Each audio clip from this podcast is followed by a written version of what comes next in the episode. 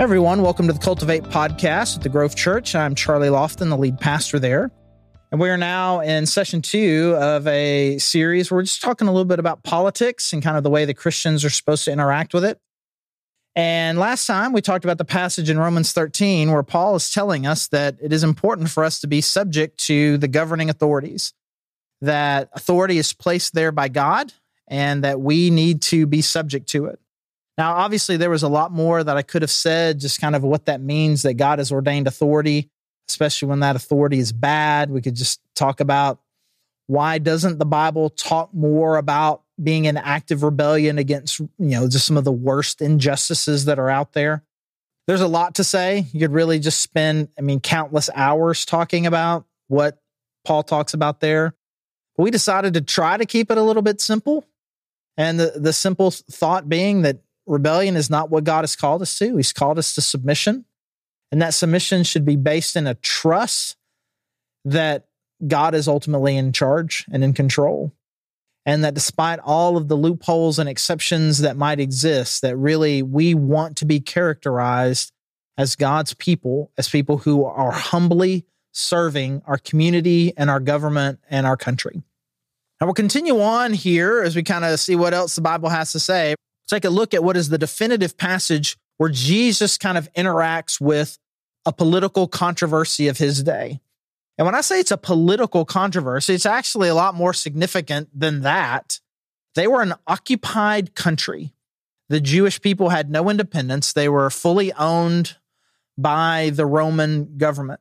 So they were they I mean, you could be considered them maybe kind of a bit of a state. They had a they had a puppet king of sorts that was a Jewish person, but they were they were they were an occupied place. They did not have independence in any real sense of the word. And so as being occupied, they you know, they were God's chosen people meant to be ruled only by God, and now they are being ruled by Caesar. So is it a right thing for a godly Jewish person to pay taxes to the ungodly heathen emperor Caesar? Is it the right thing to do or not? And there were essentially two lines of thought on that. One is that that it is absolutely the wrong thing to do. You should not give one dime of your money to someone who is unjustly ruling over you. And the other group was kind of like, man, you know, let me just go along to get along. It'll all be just fine. And these two groups, they're called the Pharisees and the Herodians. They they they fought with each other about this, about what is the appropriate way to interact with an unjust, unfair government. These two groups opposed each other. They didn't appreciate each other. They thought that the other ones were traitors, but they were able to come together in their in, and be united in their opposition to Jesus. So in Matthew chapter 22, we've got this situation where they're trying to trap Jesus with all of these kind of gotcha questions. And these two groups, again, who are very much opposed to each other, about what the appropriate response is to the tyrannical government of the Romans. What do we what what are God's people supposed to do when they're occupied by tyrants? What are they supposed to do? And so they come together. Verse 15 of Matthew chapter 22. Then the Pharisees went out and laid plans to trap him in his words. They sent their disciples to him along with the Herodians. So again, I've got to they come together. People who hate each other, don't agree about anything, want to fight, believe that the other ones are traitors, are willing to come together to fight Jesus together. Along with the Herodians, teacher, they said, we know that you are a man of integrity and that you teach the way of God in accordance with the truth. You aren't swayed by others because you pay no attention to who they are. I mean, come on, bro. I mean, listen, I mean, come on. They don't they don't like they don't like each other and they certainly don't like him and they're just going to butter him up with insincere flattery. It's just awful. Tell us then, what is your opinion? Is it right to pay the imperial tax to Caesar or not?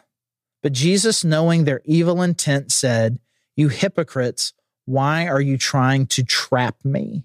So if he says no, it is not lawful then he's made half the crowd mad and perhaps has gotten himself in trouble with the Romans and maybe they could have cause to arrest him. If he says yes, then the other half of the crowd is mad and it seems like that like he is somehow minimizing the authority of God's people to rule themselves? Doesn't, you know, maybe he's making a statement then about whether or not God, the Jewish people are really God's chosen people or whatever. They, they're recognizing an unlawful, ungodly authority over their life. And so they're trying to trap him, which is, is evident just by the two groups coming to Jesus together. Why are you trying to trap me? Verse 19 Show me the coin used for paying the tax. They brought him a denarius, and he asked them, Whose image is this and whose inscription? Caesar's, they replied. Then he said to them, So give back to Caesar what is Caesar's, and to God what is God's. When they heard this, they were amazed. So they left him and went away. And so they're trying to trap him to get him to say something that is going to be a problem to one or both of the groups. They're trying to suck him into this controversy. They're trying to trap him. They laid plans to trap him in his words. And and instead, I mean, he he he's like, uh, why why why are you guys even doing this? And so I think that there are a few really important principles that I think that we can draw from here to help us understand kind of what our attitude needs to be. And it'll be similar to some of the things that we talked about last time because he comes to the same conclusion in this passage that Paul came to in Romans chapter 13, which is you should just pay your taxes. Now, you know, and and so, but I think there's more to it here that I think are re- it's going to be really important for us as we think about how do we interface with our political world, our political culture, especially as it sits right now? Because I think that there are a lot of opportunities in what we would call political discussions, political debates, news, polit- political shows. Let's just say it just seems like a lot of that kind of lives and dies by the trap gotcha question, where they're trying to get you to, ah, hey, do you denounce this? What do you think about this? And they're either trying to get you to say something that is going to make the people who like you really, really mad, or to get you to say something that makes you seem like you're an idiot. And we, we live in a great culture of the gotcha question. And I think there is a principle here that is of incredible importance, which is Jesus refused to get sucked in by that. And I think that we should do the same. Do not allow yourself to get sucked into unnecessary controversy where somebody's trying to get you to take some very narrow stance on some very narrow issue and they phrase the question in such a way where really the question is formed to kind of to be controversial, to get you into a fight, to get you to say something, to get to expose you to be a hypocrite. Like what if what if we just decided? What if we decided that we weren't going to play that game? And you think, man, well, some of these questions that they ask about abortion or, you know, how do we take care of the poor? Or what do we do with people who are trying to immigrate here? These things are of crucial importance. And we can't just not participate. I'm not asking you to not participate. I'm just asking you not to get sucked into to fake drama and anger and unnecessary controversy. It's not that the issue isn't important. It's just the framing and the culture is not worth engaging. Do you think that Jesus had strong opinions about whether or not Israel should be independent? Do you think Jesus had strong opinions about the relative morality of Caesar and the Roman government? Absolutely, he did. I mean, there isn't anything unjust in the Roman government that Jesus was not completely and totally aware of. And he had great compassion for the Jewish people and was very heartbroken by the fact that they were oppressed and downcast people. And because of that, were living in fairly extreme poverty. All of that was of great significance to him. And morality and honor and goodness and honoring God and overcoming injustice, these were all things that were Jesus talked about in other contexts but he was not going to get drawn into a pointless political fight. And you can't say that the weightiness of the issue makes it where it's then okay to kind of get sucked into these kind of pointless, angry debates. Because the issue that they were trying to get Jesus is probably more significant than most of the things that you would consider the most important to you. Because again, he lived in an occupied country that was that crucified um, Jewish people for no good reason because they didn't really see Jewish people as fully human. I mean, that's a pretty big deal. And how you respond to that government is a pretty significant issue. But under these kind of fake outrage, entrapment kind of kind of thing, Jesus was he was going to allow himself to get sucked into that. I think the second thing that I think is of incredible importance is that we don't get kind of drawn into what I'll just call black and white binary thinking. Most of the political issues that face us, the ones that really, really matter, are not as clear cut as your favorite political pundit would like you to think that they are. Depending on who you are, you have a favorite political news station. And I'm telling you, that particular one, the one that you like, is oversimplifying everything.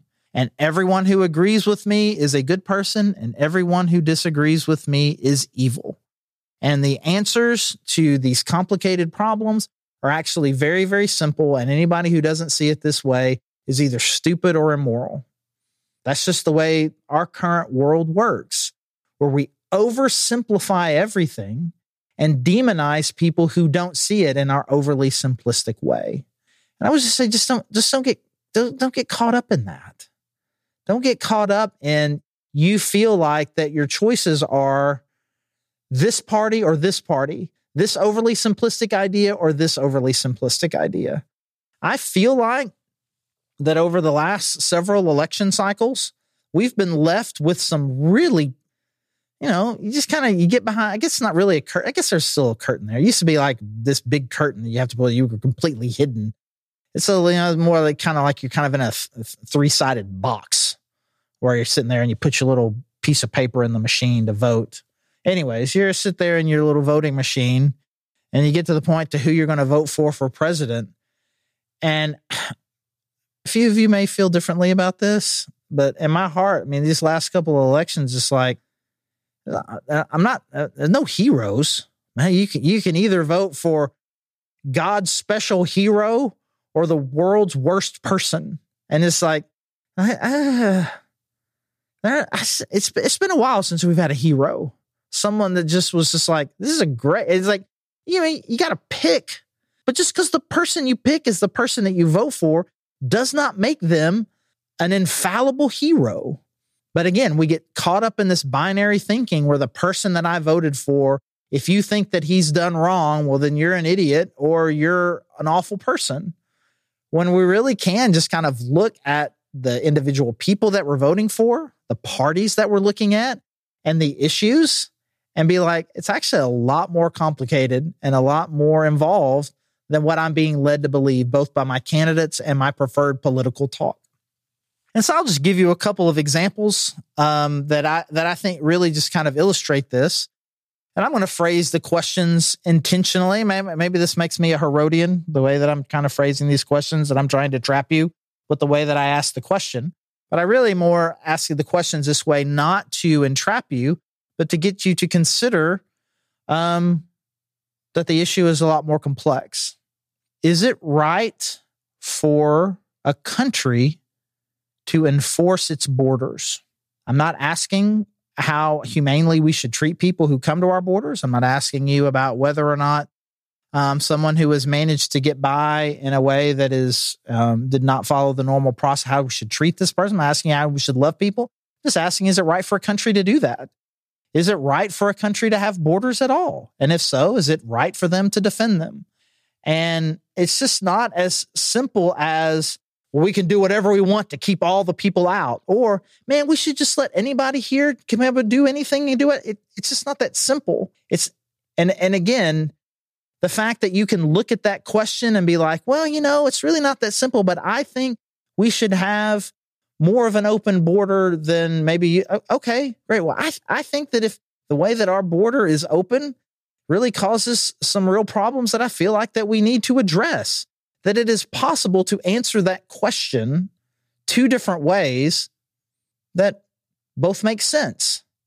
You know, anybody can come to any country for any reason and live there for any reason they want. That's not practical. Uh, we should we should demonize anybody who is trying to escape from one place to get over here. That doesn't make any sense either. And again, we we we characterize our own views as incredibly normal and moral, and we and we look at the other people and say, "Well, you're you're a terrible person for thinking that." And really, the issue is more complex than that. I'll give you another one. Does providing poor people with free stuff is that ultimately for their good? You know what the answer to that question is? Sometimes, sometimes it's not. Sometimes um, some of the programs, if we just kind of look at them, some of the programs that we've done have caused more generational inequities than it would have been had we left it alone. But actually, but, but, but we should be compassionate. Absolutely, we should be compassionate. We should be compassionate to people. And it is a good thing to bring people out of poverty and to give them things that they need. It absolutely is, but it also has some second level effects that maybe aren't always good. So, how do we deal with that? I don't know. Let's talk about it. What is the best way to bring hope and life to impoverished and disenfranchised communities? I mean, and it's somewhere between the way that our political parties like to talk about it. We need to be people of compassion. We need to be people who deal with root causes. And it's not as simple as what you're going to hear in any Senate debate that you experience over the next couple of months. And the reality of it is, I think it is important if we are going to be people who say that we represent God, that we have the ability to be thoughtful about it. If someone were to say to you, I think because of compassion and kindness, that we should, we should have robust programs that offer assistance to poor people. Like, man, that is actually really, really good. You can also say the systems that we seem to have in place don't seem to be working. We've been doing these sorts of pro these programs these ways for a couple of generations now and it hasn't really solved the problem. We should consider doing something else. That that's reasonable. Is it possible to say something that you disagree with and it in fact still be reasonable? And so I think what we get here from Jesus is a rejection of unnecessary controversy and a rejection of overly simplistic thinking. And I and I think that if if if at a minimum, what we've what we've talked about over these last couple of episodes, I think if we start thinking about because we if you think about the church is now getting involved more in politics. Does that feel like a good thing? It's like, man, we we we need more of the voices that Christians have given over the last 30 or 40 years, we need more of that and louder? Does that feel like a good thing? Is, is has our involvement been a net positive? When we step into a situation, it should be salt and light. It should be hope and life. And I just don't think that um that that's what we've done. And historically, it's been that Christians have aligned themselves with more conservative Republican ideals. And it has come across kind of gross sometimes. And now the counter revolution to that is actually we should be Democrats. And I'm like, what if we rejected the binary? What if we rejected the controversy? And instead, we just thought, how can I bring hope and life and salt and light to this situation? I am going to point people towards hope, towards life. I'm going to be an encourager of people. And I'm going to, in an appropriate way, advocate for God's values, not in a way that is harsh, not in a way that is judgmental, but one that has hum- humility and service. Again, this kind of goes back to what we were talking about last time that ultimately our, our position needs to be one of submission, one of service, and that we need to have a humble attitude that we give back to our government what is asked from us. And so I think part of that just involve eh, that part of that includes that I'm just going to avoid just kind of this angry, hostile, binary thinking. And I'm not just going to be involved in controversial things just for controversy's sake, but that when Christians step in to say, this is what I believe, this is what I think that God would want us to be about, that it is a very humble, thoughtful, and compassionate way. And if your brand of politics is not making you more humble, more thoughtful, or more compassionate, then your brand of politics is not working. And we need to be advocating. I'm not getting saying you should vote for a third party, I'm just saying we need a third way of thinking and one that just brings life because there is just nothing, it seems to me, but just kind of destruction and hate in the way our current politics are aligned. And I don't want to align with either one of those groups. I'm not necessarily advocating for a third party. Again, I'm just advocating for a new way of thinking, one of humility and kindness and compassion. And so that's kind of ends this particular episode. We're going to come back uh, next time. And I'm just going to essentially give you like just a handful, five, six, seven different principles that I think that really should govern the way that we think about politics and how we should vote. Again, I'm going to say these specific principles, and some of you are going to hear them and think, and that is why I typically vote Democrat. And some of you are going to hear them and think, that's why I typically vote Republican. Again, because I don't think either one of those particular political parties 100% align with Christian values. We just have to take Christian values and principles and organize them the best way that we can uh, to vote and advocate for the particular policies that we think are best. And so I will just share with you a handful of the principles that I feel like have guided me, and you will be free to do whatever you want with them. So you can come back for that. Again, thank you for joining us on our Cultivate podcast. And if you are in Northwest Arkansas and not a part of the Grove, we'd love to see you. Go to thegrovechurch.org slash connect, get the information about the wheres and whens of our services, and we'd love to see you. If you're not, you can do the exact same thing. Go to the exact same website. You can learn about our streaming. Either way, we'd love to know that you are listening and connect with you any way that we can. And again, thank you so much for joining us.